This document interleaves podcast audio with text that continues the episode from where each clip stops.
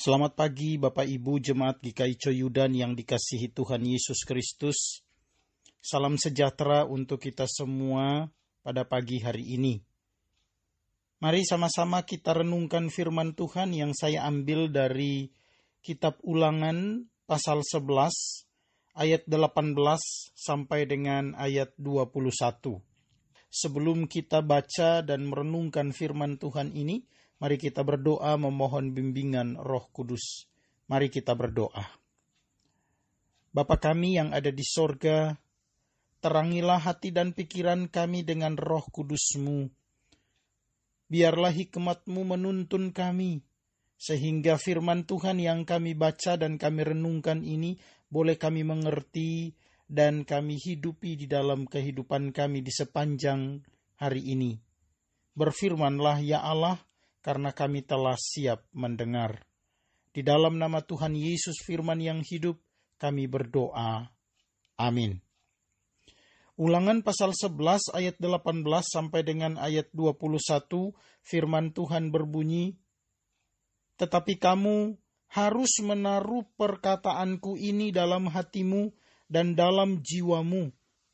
Kamu harus mengikatkannya sebagai tanda pada tanganmu, dan haruslah itu menjadi lambang di dahimu. Kamu harus mengajarkannya kepada anak-anakmu dengan membicarakannya apabila engkau duduk di rumahmu dan apabila engkau sedang dalam perjalanan, apabila engkau berbaring dan apabila engkau bangun. Engkau harus menuliskannya pada tiang pintu rumahmu dan pada pintu gerbangmu supaya panjang umurmu dan umur anak-anakmu di tanah yang dijanjikan Tuhan dengan sumpah kepada nenek moyangmu untuk memberikannya kepada mereka selama ada langit di atas bumi. Demikianlah firman Tuhan. Haleluya.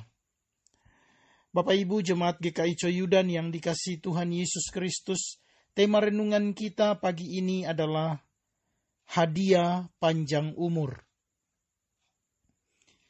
Didikan dan nasihat orang tua kepada anak-anaknya merupakan hal yang sangat penting dalam menumbuh kembangkan kepribadian anak sejak dini.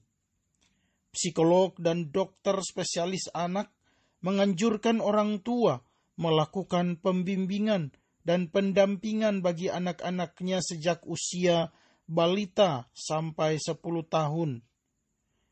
Pada masa-masa pertumbuhan seperti itu, seorang anak kecil masih sangat mendengarkan nasihat orang tuanya. Sekurang-kurangnya, karakter maupun kepribadian anak dapat mencerminkan arah yang baik yang serupa dengan orang tuanya yang taat pada firman Tuhan. Firman Allah menjadi nasihat yang dapat membangun karakter dan kepribadian anak, sekaligus petunjuk bagi siapa pun yang ingin mencapai tujuan hidup kebahagiaan. Penulis ulangan mencatatkan ucapan ilahi bahwa tetapi kamu harus menaruh perkataan ini dalam hatimu dan dalam jiwamu. Kamu harus mengikatkannya sebagai tanda pada tanganmu dan haruslah itu menjadi lambang di dahimu.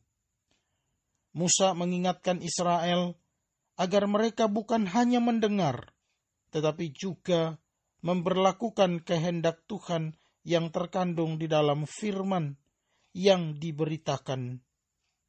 Firman itu kuasa yang menghidupkan siapa pun yang ingin menikmati kebahagiaan hidup. Ia harus memperhatikan dan melakukan firman Tuhan.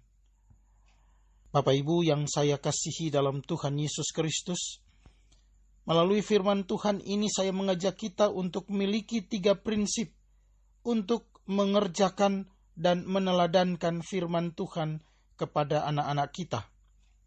Yang pertama, biarkan hati kita dipenuhi dengan firman Tuhan. Tidak akan ada praktek yang baik dalam hidup kecuali ada pikiran yang baik kasih sayang yang baik, dan prinsip-prinsip hidup yang baik yang lahir dari firman Tuhan. Yang kedua, Biarkan mata kita tertuju pada firman Tuhan dan terus-menerus memperhatikannya sebagai panduan jalan kita. Pandangan yang terarah kepada firman Tuhan akan membuat jalan kita tetap lurus dan tak berliku-liku. Yang ketiga, biarkan lidah kita dikerahkan dan dipekerjakan oleh firman Tuhan. Perkatakan hal yang lebih banyak menyebabkan kemakmuran dan mengimbangi kehidupan rohani kita untuk mendatangkan kebaikan yang memberi damai sejahtera.